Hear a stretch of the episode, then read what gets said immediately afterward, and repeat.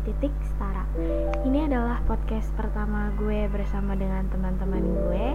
Um, tapi sebelum kita membahas lebih jauh lagi nih, izinkan gue untuk memperkenalkan diri bersama dengan teman-teman gue. Oke, okay. uh, nama gue Deidra. Nama gue Regita. Nama gue Rahul. Nama gue Arif. Podcast kali ini berjudul tentang mencintai diri sendiri, menghargai diri sendiri, memahami diri sendiri untuk membangun rasa percaya diri. Tampil percaya diri dalam segala situasi dan kondisi ternyata masih banyak banget dari kita atau bahkan orang-orang di luaran sana yang masih sulit untuk melakukannya. Terkadang kita masih belum bisa memahami apa sih yang diri kita mau, cara kita untuk menghargai diri sendiri itu bagaimana, dan cara bentuk kita untuk mencintai diri sendiri itu apa ya? Sebenarnya topik percaya diri itu agak riskan gitu gak sih buat dibahas? Kayak susah banget gitu. Karena tiap individu itu punya sifatnya masing-masing ya gak sih? Jadi uh, biar nggak salah kita undang aja ya salah satu narasumber yang udah kita siapin. Namanya Gina Melinda jurusan psikolog dari Universitas Indonesia. Oke lebih lanjutnya mari kita panggil Gina. Halo Gin. Halo Gina gimana kabarnya kabarnya baik banget oke kesibukannya apa ya kalau boleh tahu sibuk kuliah pastinya dan kerja. Ngomong-ngomong, uh, ini udah semester berapa ya? Semester 6. Oh iya, sebentar lagi dong. Pasti punya banyak pengalaman ya, Gin? Ya, bisa dibilang seperti itu. Banyak. Oke, kan tema kita kali ini kan membahas tentang mencintai diri, menghargai diri sendiri, memahami diri sendiri untuk membangun rasa percaya diri. Uh, gue mau nanya ke lo nih uh, cara lo untuk mencintai diri lo sendiri menghargai diri lo sendiri memahami diri lo sendiri itu gimana sih versi lo? Cara mencintai diri gue sendiri sih sebenarnya gue harus pede sama apa yang gue punya potensi gue apa yang gue miliki sekarang apa tujuan gue. Gue harus fokus sama hal-hal sih. Jadinya gue tuh juga mantap sama tujuan gue akhir gitu. Jadinya hal-hal yang enggak hal yang membuat tujuan gue hancur karena itu intinya gue lebih fokus sama tujuan hidup gue soal mencintai diri sendiri kita harus pede sih sebenarnya. Pede sama potensi yang kita miliki. Pasti kamu akan mencintai diri sendiri. Itu aja. Nah dari yang Gina bilang tadi itu kan kayak percaya diri gitu ya?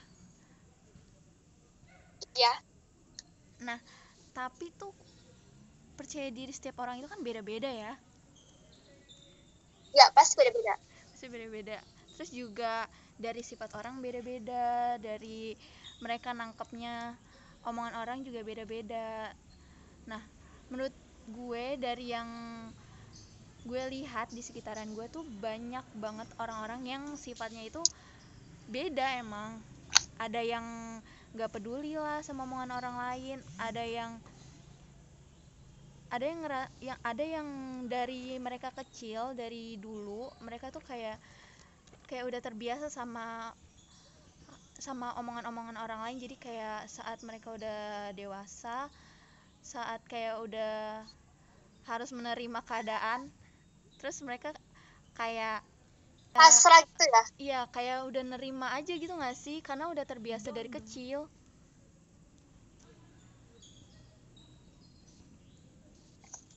Sebenarnya hal itu wajar aja sih. Aku juga pernah ngalamin tuh tapi ketika ada satu saat gue benar-benar saat down banget. Dan cerita sama orang tua gue. Mm -hmm. orang tua gue gue orang tua percaya sama gue. Dan dia bilang gini udah kamu fokus aja sama apa yang kamu impiin. Kamu apa ya um, membuat gitu loh. Gue nggak seperti apa yang orang lain omongin gitu. Ya, gue tuh bisa lebih baik dan ini kamu dan soal lingkungan gue tuh suka milih-milih teman bukan sok gue teman ya. Tapi untuk menjaga lingkungan kehidupan gue tuh positif dan nggak terlalu berpikir atau terlalu banyak omongan negatif. Jadinya gue jadi lebih fokus jadi lebih tenang untuk mendapat tujuan gue sih. Impian cita-cita. Gitu. Oke, eh, dari cerita yang lo kasih ke gue dan teman-teman gue tuh gue ngingetin satu hal yang ada di diri gue. apa itu? Hmm, gue tuh tipikal orang yang kalau udah sayang tuh bakalan sayang banget, entah itu ke doi ataupun ke temen atau bahkan ke orang lain. Gue dulu ya selalu ah? eh, gue tuh dulu selalu memprioritaskan orang lain dibanding diri gue sendiri. Kayak misal nih gue lagi ada masalah atau gue lagi sedih terus temen gue tiba-tiba datang butuh gue tanpa dia tahu kalau gue tuh lagi merasa kayak gue tuh butuh diri gue. Lo paham gak sih? Oh iya iya sama-sama. Jadinya lebih kitanya nggak prioritas kita sendiri tapi malah prioritas ke orang lain kan? Iya dan gue malah mengesampingkan masalah dan rasa sedih gue itu demi memprioritaskan orang lain gitu. Dan ternyata makin ke sini makin ke sini gue tuh mikir kalau gue tuh nggak boleh kayak gini. Kayak lo tuh berhak membahagiakan dan memprioritaskan diri lo dulu sendiri baru nanti orang lain. Ah. itu yang baik. Ya sama sih gue juga dulu kayak gitu lebih memprioritaskan diri dulu sih ya lebih penting ya. Ya soalnya semua orang juga bakal ngelakuin hal yang sama ke kita. Bener banget sumpah. Eh, da- eh, gue tuh pernah baca salah satu kata eh, berisi kayak belajar untuk bilang enggak dan jangan selalu mengiyakan karena lo berhak untuk menolak dan jangan pernah jadi orang yang enggak enakan banget iya apalagi kalau jadi orang gak enakan itu ujung-ujungnya jadi kayak toxic sendiri nggak sih iya nyakitin diri kita sendiri sih sebenarnya Iya kan, jadi kayak toksik ke kita, orang lain juga kayak nggak enak juga mau berteman. Jadi kayak yang yang teman-teman kita tuh menjauh dan kita ngerasa kayak kayak toksik gitu. Iya kita kayak stuck di belakang gitu teman kita udah jauh ke depan kita stuck di belakang karena kita terlalu nunggu teman kita itu buat niat kita gitu Iya bener. Oke, menurut gua ada lagi nih tipe orang selain toksik ke dirinya sendiri, ada juga tipe orang itu tuh kebanyakan dari generasi milenial. Penyebabnya lucu sih. Kita itu sebagai generasi tuntutannya bukan cuma untuk belajar aja, bukan juga cuma untuk bersosialisasi aja. Tapi kita juga dituntut untuk selalu update masalah kehidupan orang lain. Kalau menurut Gina gimana? kalau menurut aku ya milenial anak sekarang itu kehidupannya ngikutin standar orang lain jadinya kita tuh nggak punya standar kehidupan diri kita sendiri tapi mengikuti standar kehidupan orang lain kan jadinya kita pengennya ikutan wow gitu kehidupan orang lain sebenarnya itu nggak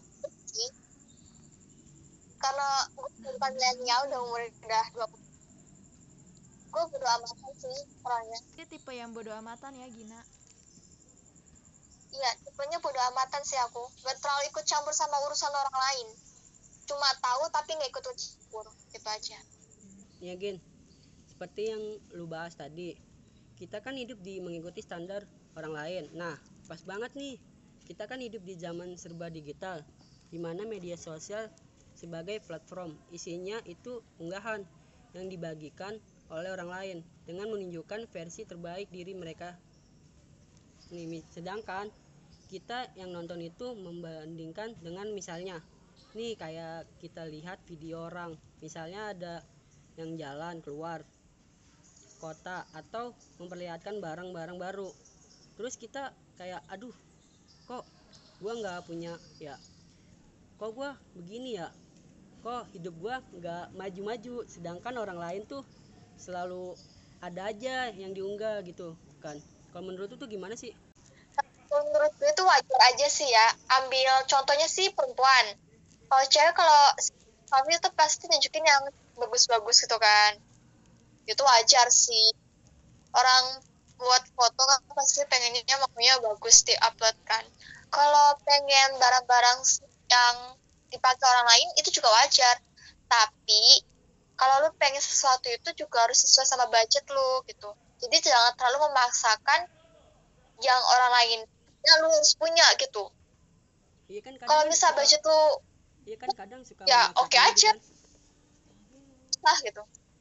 Iya jadi jangan terlalu memaksakan diri. Jadinya nggak baik juga buat diri lu gitu. Kalau terlalu memaksakan diri. Apalagi nyusahin orang tua kan Iya betul juga sih. Tapi banyak kan sih kayak orang kayak nyusahin orang tua tuh. Terus kan dia memaksakan budget gitu ya. Ya nggak sih? Iya. Iya banyak malah. Iya. Tapi anak kan- remaja sama Nah, itu tuh termasuk ke sifat insecure nggak sih? setiap manusia tuh pasti ada sifat insecure sih sama orang lain. Nggak mungkin nggak ada ya. Iri ada pasti. Mm-mm. tapi jangan terlalu terlalu iri banget lah. Berarti mereka yang memaksakan itu tuh gak percaya diri sama apa yang dia punya kan? Dia nggak bersyukur atas apa yang dia miliki. Ah, ah, gitu. Yang paling penting sih syukurin aja deh apa yang lu punya gitu. Ya, kalau lu bisa nah, orang lain yang yang punya itu kamu juga bisa mampu beli ya oke oke aja sah sah aja. Itu sesuai budget aja sih sesuai budget kalian kalau kalian mampu kalau nggak mampu nggak usah dikip aja gitu. Iya bener banget. Karena kita juga nggak bisa kan ya ngebandingin eh, Dari yang tadi dibilang nggak bisa ngebandingin versi terbaik dari orang lain dengan versi terburuk dari kita gitu. Jadi harus fair antara eh, mereka sama kita gitu. Anggap aja orang lain itu motivasi buat kehidupan kita lah ke depannya semoga aja kita lebih baik dari dia gitu aja motivasi gitu aja. Kayak gini tadi kan seperti yang lu bilang ya kita kan punya porsi masing-masing ya. Kita harus bersyukur. Nah tapi itu kan kadang gua tuh suka kayak ngebanding bandingin gitu kayak porsi kayak porsi gua ke porsi orang lain. Itu gimana ya lu bandingin apa yang lu punya sama yang orang lain punya gitu. Iya. Kayak sebuah bakat gitu. Iya kayak sebenarnya hal udah salah. Kenapa lu harus bandingin diri lu sendiri sama ke orang lain? Kenapa enggak berubah membandingkan itu seperti ber- mem- apa ya? Motivasi. Kayak acuan gitu ya? Ya itu berarti kayak kita tuh harus ah gua harus bisa nih kayak dia nih. Iya nggak sih kayak gitu apa? Motivasi itu ya seperti itu sih ambil positifnya aja. Mm, tapi jangan membandingkan. Eh, karena setiap orang punya porsinya masing-masing. Tapi agak susah aja ya buat gua karena gua udah terbiasa meletakkan acuan hidup gua atas perkembangan hidup orang lain. Nah gue tuh udah karena udah terbiasa jadi tuh susah untuk mengubahnya tanggapan gue ya. Hmm. ini ya cara gue kasih tahu cara gue ya. Iya oke. Pertama self healing penyembuhan itu bukan hanya penyembuhan diri tapi coba juga kayak apa ya lu menemukan sesuatu yang seharusnya lu temukan saat itu. Kayak lu menyendiri dulu jauh dari kerumunan atau lu pergi ke mana pun itu terus datang ke tempat hal-hal yang memotivasi lu membuat imajinasi atau buat lu fokus sama tujuan hidup lu jadi lu gak terlalu fokus sama kehidupan orang lain. Jadi urusan orang lain biar orang lain urusin jadi lu fokus sama diri lu sendiri. Itu namanya self healing. Terus lu bikin uh, sebuah list. Sebuah list itu hal-hal impian lu tujuan lu apa pun atau hal-hal yang lu bikin lu seneng atau hal-hal tujuan impian buat lu seneng atau apa gitu pokoknya apa yang pengen lu lakuin lu, tulis habis itu lu lakuin. Terus self talk sering-sering ngomong sama diri sendiri. Kayak lu introspeksi sama diri lu sendiri gitu. Jadinya lu lebih banyak ngomong sama diri lu sendiri. Jadinya gue tuh harusnya kayak gimana gin? Gue harusnya sama harus apa ke dalam kehidupan gue gitu. Jadi lu self talk gitu. Berbicara privasi pada diri lu sendiri. Jadinya lu lebih fokus sama tujuan hidup lu sama impian lu dan lu juga bisa membangun sama percaya diri lu gitu. Jadi nggak terlalu fokus lagi sama kehidupan orang lain. Itu aja sih. Oh contohnya kayak kita punya kayak kita nulis buku harian gitu kan ya? Kayak misalnya nih iya bu- ya kan kayak misalnya gua habis nganuin hari ini nih gua habis kelar apa gitu kan. Terus gua habis ngapain aja. Nah terus apa yang gua capai itu ada yang terkabul gitu. Bahkan itu gua harus tulis di buku. Iya gak sih? Bukan semacam buku harian menceritakan kehidupan lu sih tapi kayak sebuah keinginan tujuan impian. Jadinya apa pun yang pengen lu capai dan apa pun yang buat lu bahagia lu tulis jadi kayaknya kalau misalnya nya lu tersesat lu terpuruk lu lakuin hal-hal itu. Saat lu lagi self healing jadinya itu bakal menyembuhkan diri lu sendiri gitu. Jadinya lu lebih fokus nantinya lebih mantap lagi sama tujuan hidup lu gitu aja sih. Jadi kayak list ke depannya biar kita nggak terlalu jauh tenggelam sama kehidupan orang lain gak sih? Jadi kayak kita harus sadar kalau kita tuh punya list-list yang harus kita capai sendiri gitu. Ah, gitu. Jadinya lu harus nyediain waktu dalam seminggu misalnya seminggu ini Mm-mm. tiga hari atau dua hari itu Mm-mm. lu self healing. Terus lakuin hal-hal yang lu tulis itu dan buatlah diri lu itu menyendiri dan bahagia. Jadinya lu lebih fokus jadi energi positif itu lebih masuk lagi ke tubuh lu gitu. Kayak lebih bersyukur juga ya? Ah. Kalau ngomongin bersyukur ya sampai detik ini hal apa sih yang paling lu syukuri atas hidup lu? Paling gue syukurin? Iya. Ah, yang pertama orang tua masih sehat. Itu paling bersyukur banget. Iya sih, ya. iya bener banget sih. Terus apa lagi gin? Yang kedua gue bersyukur banget kalau gue masih bisa apa ya fokus sama impian gue tujuan gue. Mm-mm. itu yang kedua yang ketiga gue bersyukur gue bisa bangkit dari hal terpuruk gue. Sekarang gue bangkit lagi menjadi diri gue yang lebih baik. Itu aja. Oh, berarti lu pernah terpuruk dong sebelumnya? Iya gak sih gin? Salah manusiawi ya gini ya? Iya. Tapi setelah lu terpuruk nih ya itu hal apa tuh yang bisa bikin lu bangkit dari terpurukan lu itu? Self self healing tadi itu gak sih? Ngelis list impian saya lu. feeling tadi.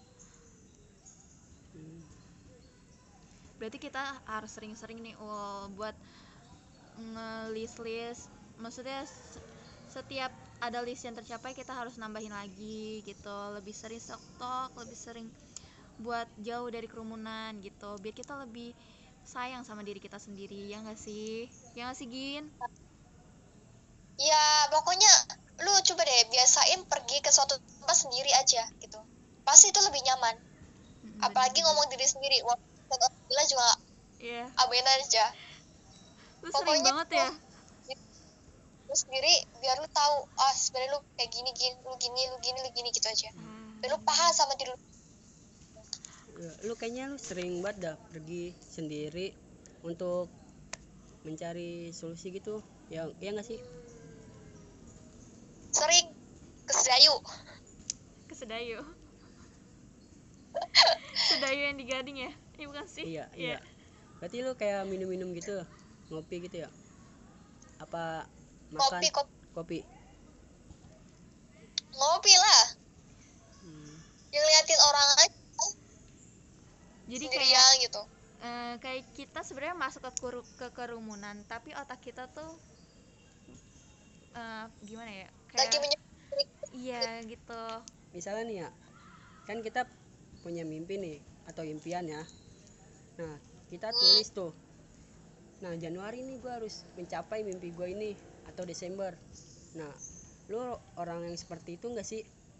Atau lu tuh punya mimpi tapi nggak lu targetin harus Desember Januari. Nggak harus begitu kan? Iya enggak pasti ada penguluran waktu kan? Iya. Iya, ada pengurangan waktu, iya pasti. Dan itu nggak mungkin kan, lu harus menargetkan. tapi seenggaknya gue harus bisa targetin itu seenggaknya gue harus capai wall itu butuh waktu panjang tapi seharusnya gue harus bisa dapat itu itu aja sih Iya juga sih, tapi kan terkadang nih ya kalau kita menargetkan terus kita tuh nggak nggak bisa tuh mencapai gitu ya. Jadi kita kayak ngedon itu namanya lu nggak kenapa gin sorry keputus Kenapa? itu namanya gak konsisten dalam kehidupan lu nggak konsisten dalam kehidupan Ya, iya juga. Tapi misalnya seandainya nih ya, kan kita sudah menargetkan terus nggak tercapai nih. Nah, itu lu ngedown atau gimana? Jangan ngedown lah. Cari sesuatu yang uh, menarik atau pengen lu capai aja. Jangan down. Hmm, down boleh tapi jangan terlalu down. Berarti kita harus berarti Iya kita perjalanan lu perjalanan panjang lu masih muda gitu. Lu bisa merangkai semua impian lu mau. Pokoknya lu rangkai sampai tembok Cina dah. Terserah tuh iya ya benar. cepat down deh Iya benar juga sih. Berarti kalau setelah kita nggak tercapai nih, berarti kita nggak usah ngedown dong. Nah, kita kan berarti harus down boleh tapi jangan terlalu down Iya. Iya. Dan jangan sampai pas kita ngedon itu kita ngebandingin sama kehidupan orang lain. Ya nggak sih? Soalnya takutnya kita balik lagi Iya. ke awal. ya malah itu malah membuat terpuruk aja sih Mm-mm. Nah, benar. Alurnya gini menurut gue ya, Gin. Dari kita nggak bisa menghargai diri kita dan akhirnya kita nggak bisa investasi. Apa yang kita punya kita jadi nggak percaya diri ya. Diri kita nggak bisa tunjukin ke orang-orang kalau kita tuh sebenarnya bisa. Itu yang terjadi dalam hidup gua Gin. Oh oke. Jadi lu minta pendapat gue nih? Iya pendapat lu tuh gimana ya kalau menurut mama gue ya mama gue selalu bilang gini. Hmm? Gin misalnya orang tua kan, orang-orang ngomong hal-hal buruk tentang kamu kalau lu nggak mampu lu kayak gini lu kayak gini kayak gitu. Negatif itu tentang kemampuan lu tentang apa profesi lu apa pun itu tunjukin. Kalau apa pun yang orang lain omongin itu nggak benar. Kamu tunjukin kamu kamu itu bisa. Kamu mampu untuk mencapai itu gitu jadilah omongan orang lain itu motivasi buat dirimu sendiri untuk bangkit. Untuk mencapai tujuan hidupmu gitu aja. Oh, berarti semakin kita kayak ada orang lain yang ngomong nggak baik nih udah. Berarti kita tuh kayak udah lu lu tuh. Dari kanan keluar kopi kiri gitu aja. Oke. Kalau enggak ya lu join orang itu lu bikin kayak sebuah lingkup positif buat hidup lu sendiri. Jadinya lu lebih positif gitu. Pilih-pilih temen. Gitu. Nah, inti dari percakapan yang tadi kita bicarakan dan permasalahan yang Rahul punya, kita tuh intinya harus banyak-banyak bersyukur dan melakukan aktivitas-aktivitas agar membantu diri kita lebih produktif lagi. Seperti menulis list impian atau kita self talk atau kita self care atau membuat mood tracker, bisa juga meditasi dan mendengarkan podcast.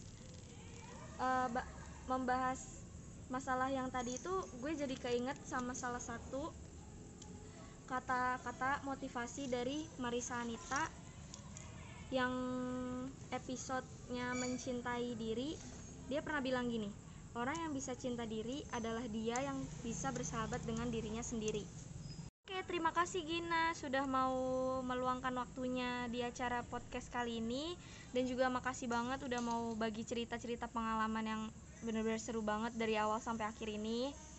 ya sama-sama semoga pengalaman gue atau masukan gue bermanfaat ya Oke, akhirnya kita sampai juga di ujung acara. Semoga kalian yang mendengar bisa memotivasi diri kalian dengan tema kali ini. Gue Arif bersama dengan kawan-kawan gue pamit. Terima kasih dan sampai jumpa di podcast selanjutnya.